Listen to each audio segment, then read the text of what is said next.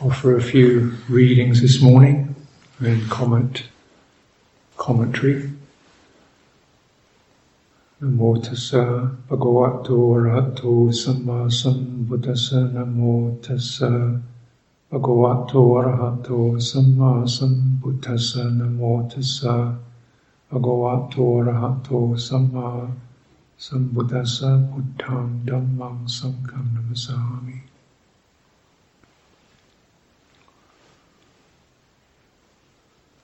This is just a few bits and pieces. The suttas, as you know, are rather repetitive, so doing some cutting sections. This is from the Udana, fourth chapter, first sutta. Trivial thoughts, subtle thoughts, mental jerkings that follow one along. Not understanding these mental thoughts, one runs back and forth with wandering mind. But having known these mental thoughts, the ardent and mindful one restrains them. An awakened one has entirely abandoned them, these mental jerkings that follow one along. So this is this uh, verse, actually, a couple of verses. And just a kind of point to make is uh, it comes up quite a lot, is the word mind here is used the same word to refer to two different Pali words. The word mano, which is associated with the mental jerkings, trivial thoughts, mental thoughts, wandering mind is citta. Mm-hmm. So if we use the word heart, it gives you an idea of something that's emotive, sensitive, affective, being thrown around by thoughts, impressions, that drag it around. Mm. Mm. So it helps, I think it helps to get a sense of, without being too, you know, too involved with meanings of words, get a sense of the difference between manas and citta. Mm. And because then it gives full credit to what Citta is about, which is much more than just a thought system or a knowledge system. It's an emotive, affective uh, experience. That's its power, that's its uh, vulnerability. You inject it with the wrong kind of stuff and it jumps around. You soothe it, it becomes steady. Nothing can do you so much good as a well-steadied, well-directed citta. Nothing could do you so much harm as an ill-directed uh, citta.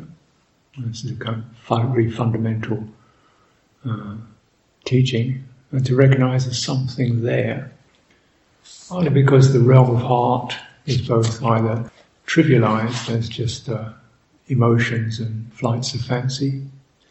It's not, you know, it's a problem with the word really. Yeah. Or we just get very heartless.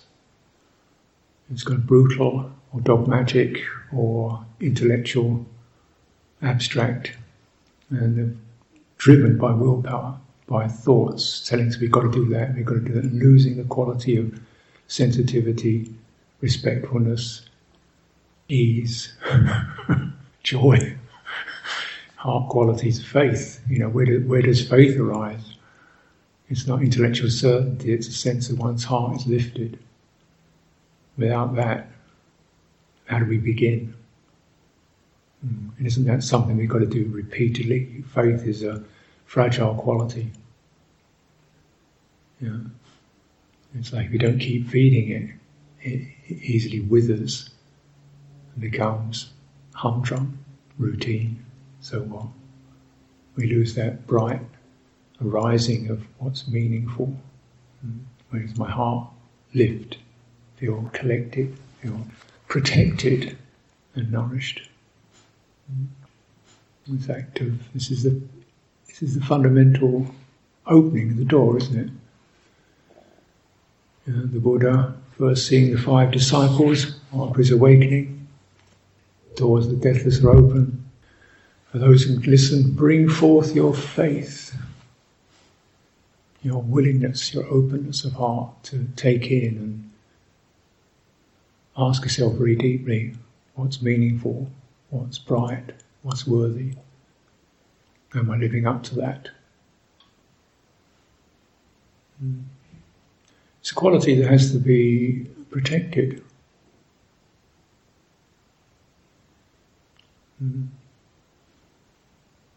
Until it becomes strong enough to repel corrupting influences.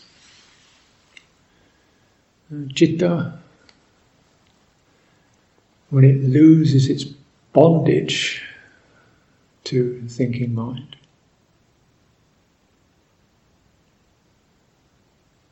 no longer tethered to it. As we all know, one of the fundamental meditation instructions is just to be able to witness one's thoughts coming and going, without eventually, without even being bothered with them. It's just like chickens cackling in the farmyard, and you just, that's what they do. If you don't keep feeding them, they eventually quiet down. You go out there trying to shut them up, they get more excited. You just withdraw. You've got a place to withdraw to, where your faith rests. Buddha, virtue, uh, dignity, loving kindness. These are qualities which are not dogmatic. You know? They're not ideas, they're heart qualities. Value rather than law. Virtue rather than right and wrong. Qualities you touch with the heart. This uh, bondage and the breaking of it is something that's touched upon a couple of, well, many places actually. Famous uh, image the Buddha uses of the six animals. These refer to sight or seeing, uh, hearing, smelling, tasting, tactile impressions, and thinking mind, manas. This is, as we recite occasionally, you know, Chakku Viññāna, Rupa Viññāna, uh, Kaya Viññāna, uh, the consciousness that's, that's associated with these faculties, and these pulled. And he says these are like six animals. And he said, when there's no restraint, without setting up, mindfulness immersed in the body. Here he says with limited mind, but actually the word again here is citta. So we say with a constricted or limited or a contracted heart. Heart's not fully strong and expanded in its full place. We haven't really found it properly. It hasn't come forth. It's not standing. It's still kind of shrunken. And, and uh, limited. Mm. So doesn't really understand liberation of heart, liberation through wisdom, having heard a sound with the ear, so on, so on, so on, so on, so on, having cognized the mental phenomena with the mind, or is intent upon a pleasing mental phenomena. Okay, an idea, got a great idea. World is full of them. Great idea. Great idea. Mm. Liberty, great idea. Justice, great idea. Let's kill somebody for it.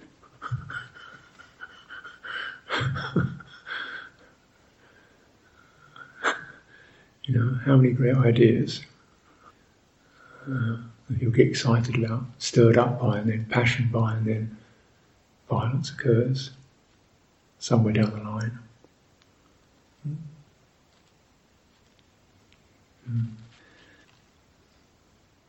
So, uh, this is Buddhism, I got it right, this is right, I got it all right. Okay, here we go, heading for an argument. Heading for somebody who can't live in harmony with people because they've got so many great ideas about Dhamma. Now, here we go. Hmm. because he hasn't established mindfulness immersed in the body.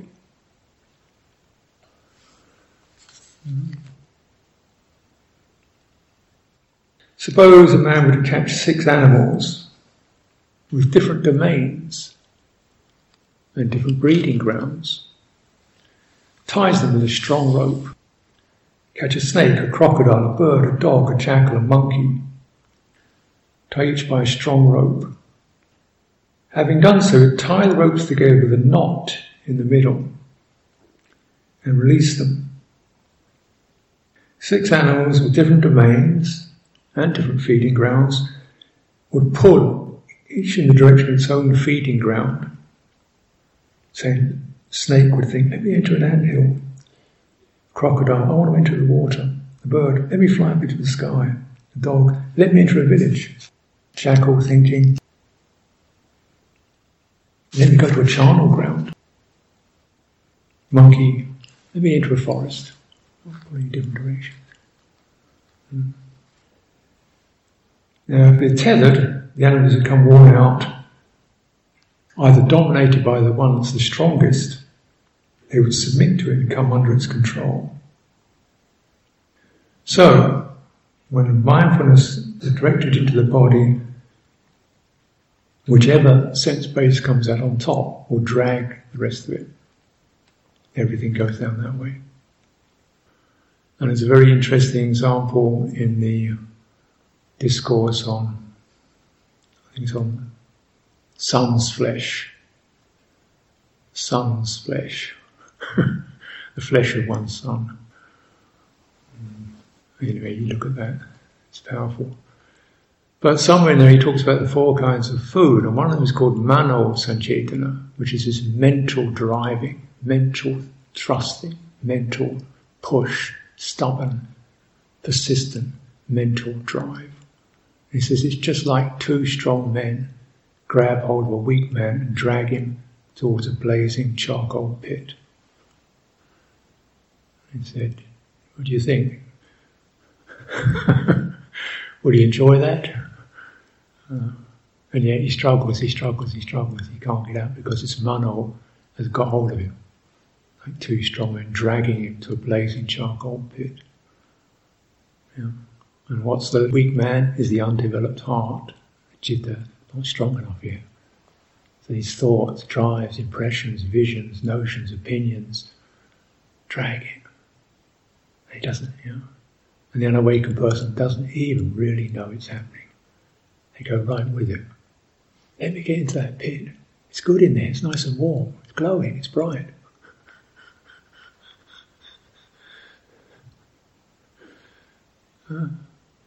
And so this this one is often the dominant that drags the others around. Less by the eye, less by the tongue. Tongue doesn't do much, mealtime maybe, that's about it. That's just one little frolic. The mind is going all the time. And it said, you know, not understanding this, the unsteady heart is dragged around.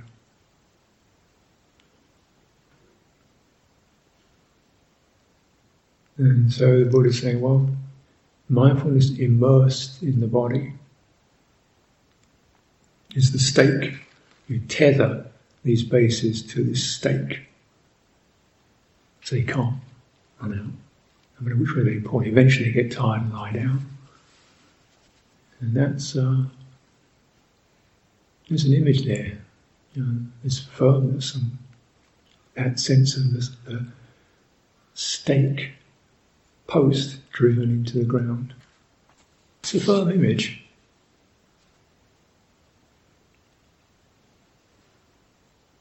You know, it's like here we have these, um, we plant trees every year, little saplings, and we want those saplings to grow.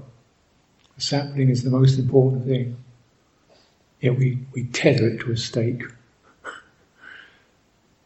for a few years until it's strong enough to stand up on its own. And you, then you can undo it. Uh, but in this first year you tie it to a stake so the wind doesn't blow it over, so the animals don't knock it over. Mm. So then it's, until it's got its roots deep in the ground, and it can rise up. This is the encouragement of the Buddha. Yeah. This is how do you develop. Look in the Sutta, Kayagati Sutta one nineteen of the Majjhima, where he talks about mindfulness immersed in the body. This is not Kaya, this is not Kaya Satipatthana. This is Kayagati. So it's not just witnessing, being mindful of, but really deeply going in there. You know, this image of the a steak. Right at the top of the list, breathing in, breathing out. To the point where one enters into the Kaya Sankara, which is the very fundamental wiring where Citta and the body activate. We feel that impulse, for good or for bad. Feel the passion rising. Yeah. Feel yourself spinning, heated, saddened, crushed, overwhelmed, constricted. Yeah. All those are somatic impressions, aren't they? They're not tactile. Nobody's poking you.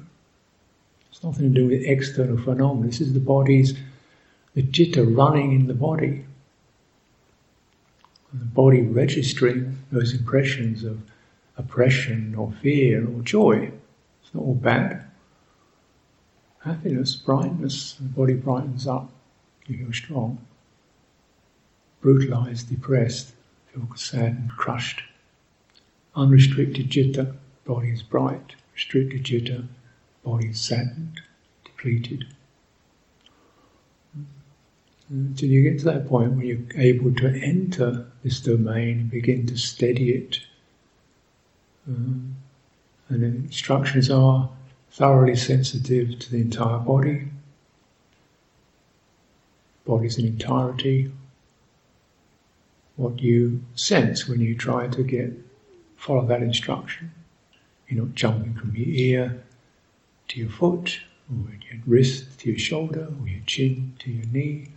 Get the whole thing, you get a sense of nothing in particular. Then you get the map begins to come through. You get a sense of a vibrant, pulsing organism. It's a, it's a It's definitely, you can witness the whole thing. It's a slightly stepped back vision and something that's scrutinised up close, and you're feeling it. You're not witnessing it at this moment, you're sensing it.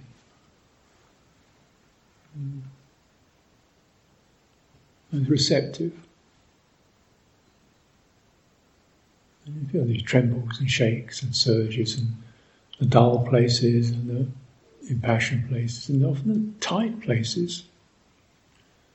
People are, my experience is people are extremely constricted.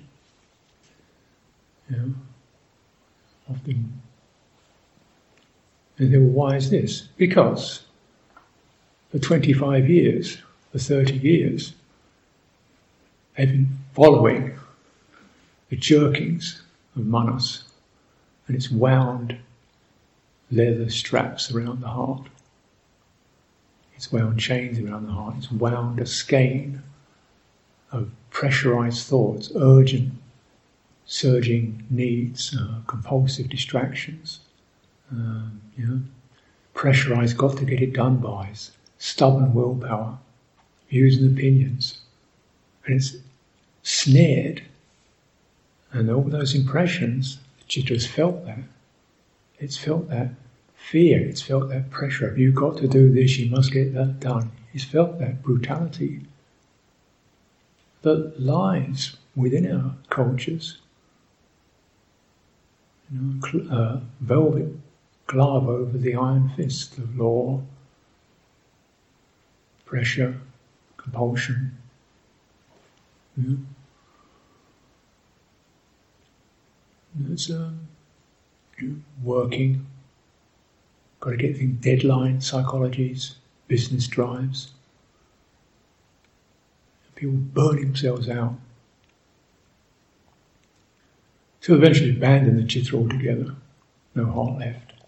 You don't want to go there, it's just all drive and sense indulgence. Only you can see this. You know, take a cursory glance at the big names in politics, and you see these are people who you just wonder what kind of hearts they are. You know, whether they've abandoned it altogether in some cases. It's just all noise, no depth. And how many people are dragged down that route? With our heart, we become brutal. But it's still there, but it's a captured heart. And my review of this over many years is just how many people, good people, are in this dilemma. Don't want to follow their thoughts, but what else is there to follow? Because the heart becomes so constricted, depressed, anxious. It's got, it can't stand up. So you say, well, okay, and do this, do that. It becomes another set of mental imperatives, another couple of strong men dragging this poor thing. Got to get to Nibbana, drag it along. Got to get concentrated, drag it along. Got to be a good monk, drag it along.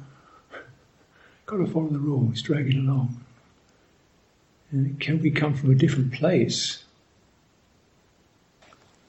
So, Buddha gives an example. This is in the this and the previous one, the thirty-fifth book of the Sangita, one hundred seventeen. When I was still a bodhisattva, not fully enlightened, the thought occurred to me in my mind. We often stray towards those five chords of sense pleasure, and they've already left their impression on the heart,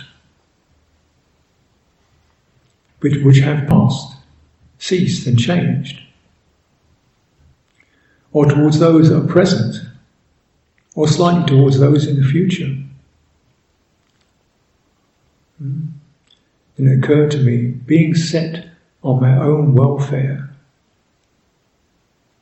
being set on my own welfare, I should practice diligence, mindfulness, and guarding of the mind in regard to those five chords of sense pleasure that have already left their impression on the heart, which have passed, ceased, and changed. Here again we have a slight translation topic, which I can get picky about. When he's talking about mind, he's actually referring to heart, but he, sometimes he translates it as mind, sometimes he translates it as heart. But guarding of the heart and rakha, the citta is guarded. Yeah. Recognizing the vulnerability of this sensitive, affective system. And so this is not accusing it, not locking it up, not blaming it, but looking after it. Take care for my own welfare. This isn't for freedom, justice, liberty, Buddhism. This is for me. You know, it's not for an idea. This is not for right and wrong. This is my welfare. I mean, it's very pragmatic and, and authentic.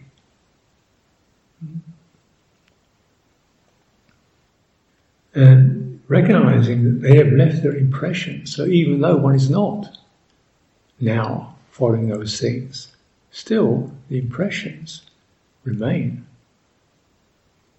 Those dents, those tracks, those habits remain of past events where one has followed taste, sight, such, sound, but primarily the driving of the thinking mind.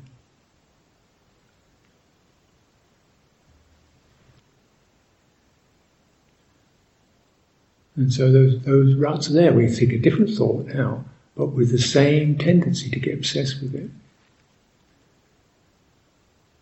Because that rut, that habit has been established through following it for many years. Not necessarily even bad thoughts, but just the compulsiveness of it. and something he begins to sense this isn't right. Not it's, not it's a bad thought, it's just, here I go again. The same silly twittering.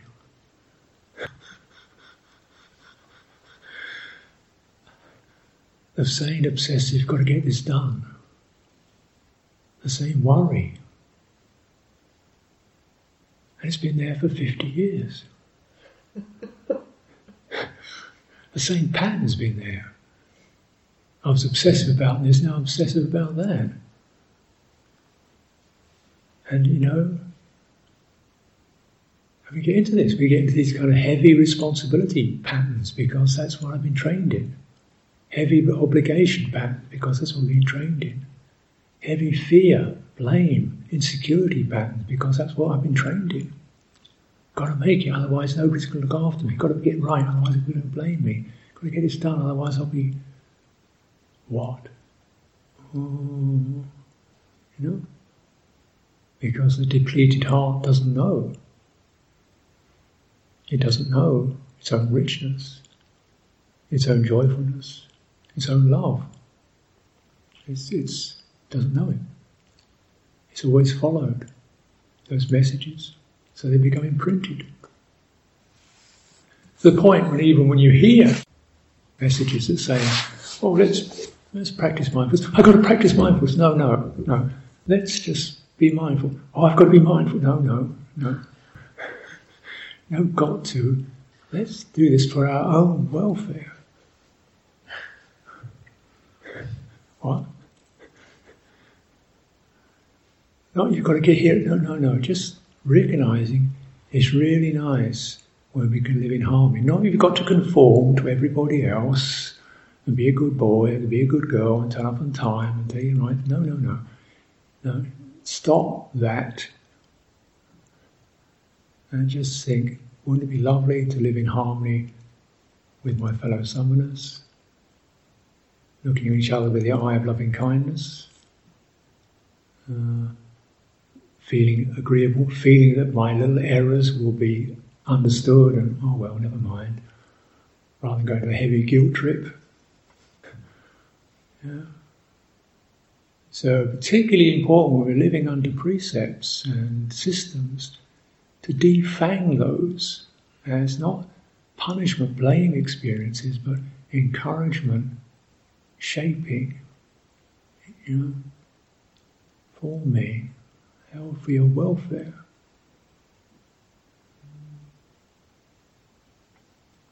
This is the Buddha's perspective.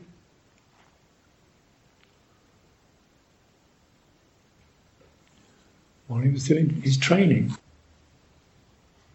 Therefore, because in your minds too, in your hearts too, when they stray in those directions, you should practice, you're encouraged to practice diligence. It means wake up. Hey, what's going on? That's all. It's just, excuse me, can I just look at that? Diligence is like when you go through the security check in the airport and look in the, sure, have a look. Okay. Thank you very much, sir. Go on. Let's see, just, just pause, let's have a look into that. Um, mindful. It bears in mind the welfare of the heart. Um, and we have such a quality that is important to look after. This is something that gets lost too. Obsessive, burdened heart doesn't think it's got anything worth looking after. Tremendous amount of self-criticism I encounter in these in our societies.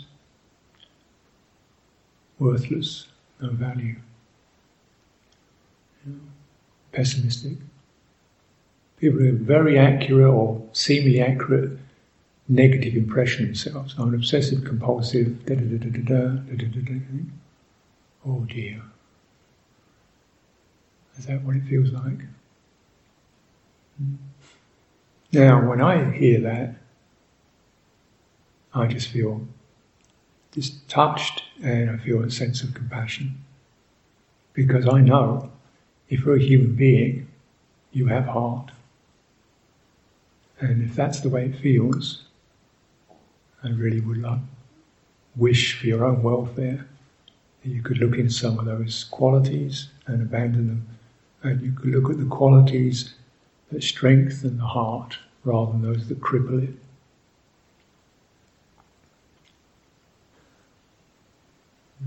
In our practice, you know, we take precepts, not so we, yeah, sure, it's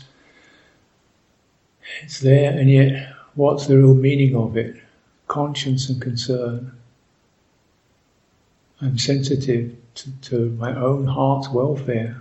I know it can go astray. I'm sensitive to the welfare of others. I know I might negatively impact them. Therefore, let me live with that. Dealing with a very potent system here. And with virtue, you can't really have virtue without loving kindness. It's the flip side of the coin. It's not about who's moralizing. It's because the quality of metta, karuna, for oneself and for others is apparent. Mudita is apparent. That we have heartfulness, not just law and order, in our virtue. And one should recollect. This is another recollection. Recollect Buddha.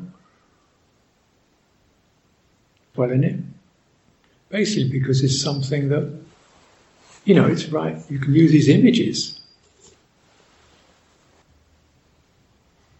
You know, it's not sort of just the idea in your head. You've got a physical image that's very beautiful, calming, soothing. You can look at, take in, and feel the lightness. You know, this one here, I, I chose this one because it's a, it's a smiling, happy, sobana. It's got a lightness to it.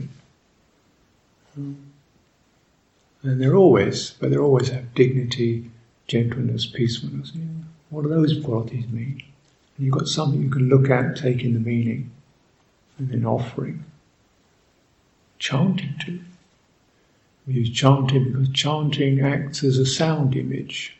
You have a visual image, which is good. A sound image, actually you participate because the breath and the resonances of your own body are forming Buddha qualities. They're forming devotion, they're forming the body of the Buddha. When we chant, we're chanting the Buddha's body Into, into our presence, or the Buddha's presence, right? Vijayacharana Sampanno, the one perfected in virtue and con- in knowledge and conduct. Sukhato, the one who's completely accomplished in a fortunate way. And we, we're actually resonating those qualities. And you feel, when you chant, you feel it in your body, it's not just chatting. This is a way, in fact, of bringing those qualities into a somatic presence in your field. Ah. That becomes a sound image. And you can use a mantra, Buddho, Namo Buddhaya, short mantra, long mantra. And after a while you train your thinking mind to do that. It doesn't, it doesn't jump off because you go back to that. Namo Metta Karuna. You know, various mantras that are there, or you can even create like three or four words over and over again. Yeah. You know that? No, some places we don't do it much here, but some places with the Mahayana monastery, they just do like five-day mantra chanting session. After a while, there's nothing left in your head except those words. Everything else is gone. You've gone through the frustration, the boredom, the impatience, the when is this ever going to stop? Eventually you just give up. All that's left in the head is just this sound, which is something homage to Amitabha Buddha or something. Well, it's better than thinking a lot of things. And then you just relax in it, and there's this lovely innocence and purity again. It's, there you are. There it is. There's Amitabha Buddha sitting in your body. Got it? Takes a while to break through the crust of literal, rational thought and wasting my time and, and, and that kind of stuff. No, you know. Well, then you can also recollect your precepts, why we take them repeatedly, eventually those words come to mind. Panatipata. You know, caring for other beings. Caring for other beings. Caring for the lives of other creatures. You get it. Don't, don't, don't, don't, don't. Get it, get it, get it. See, that it comes impressed upon your nervous system. So you're replacing those impressions of the heart been about who gives a damn for other creatures. It doesn't really matter in the way. Nasty bug. Who gives, who gives so-and-so other people? Well, he's just an idiot. Replace those impressions you see in the media with something else. It's for my welfare. For my welfare, I have a heart that does not incline towards harming other creatures. No creature need fear me. No creature need doubt my speech, be poisoned by my speech, be agitated by my speech, be teased, twisted, manipulated by my speech. Take pride in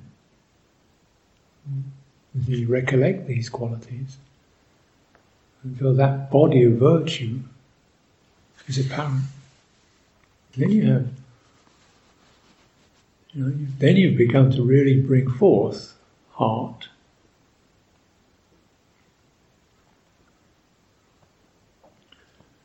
In the sequence of the training, you know, the Buddha's saying, well, when you have cleared these discursive thought processes, when you've settled your heart, in this way, when you brought forth the heart, when you've settled, then you can apply it to meditation. I don't think it means, well, through five years. It means every day. Before you do your focusing on this, you set your heart up. And maybe you've got to do that most of the time, because there's perhaps quite a lot of impressions to be changed.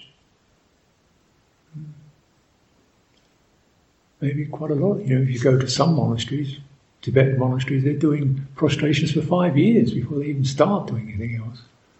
Just to get it in. You know, bring the heart forth. Because if you start off on the wrong foot, I'm going to get this sorted out, I'm going to focus, I'm going to do this. This is Manoshan Chaitana again, mental striving. And it's the wrong vehicle.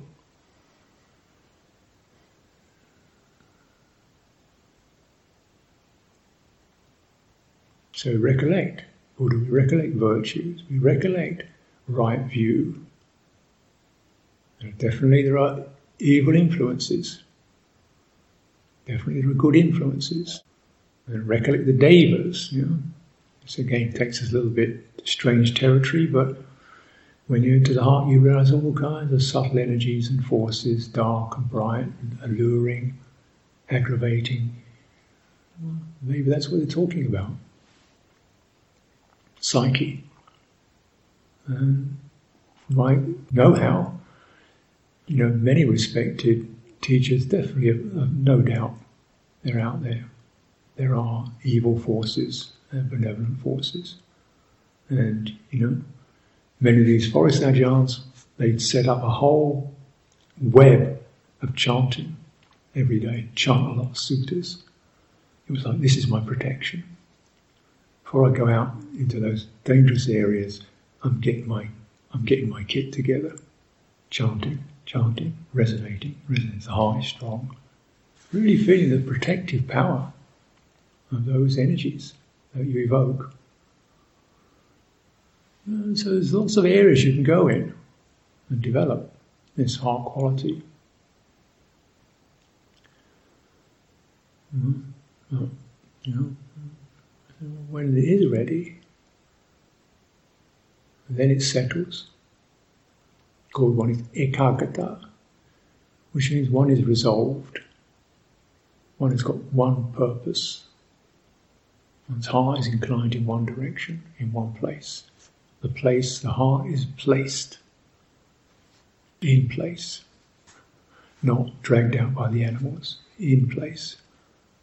And it settles into the body to gain its strength and clear some of these impressions from the body. And so then it uses that, steps away back from the power of the thinking mind. To finish off is the same sutta, one seventeen. Guarding the citta, in regard to these sense pleasures that have left an impression on the heart. Therefore, bhikkhus, that base should be understood. Where the eye ceases, perceptions of forms fade out. That base should be understood. Where the ear ceases, and perceptions of sounds fades away, and so on. That base should be understood. Where manas ceases, and the perceptions of mental ideas and phenomena fades away. That base should be understood. And what is that base? Investigate. Investigate. Yeah. It's this, the heart is withdrawn. It can move out, it's appropriate, but it's centered in its own place. See sights, but you're not drawn out.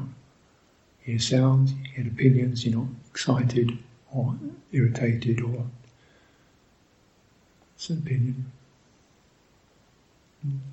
That base should be understood. We need to deeply dwell in this uh, domain of heart. And so it's untethered, freed, rich.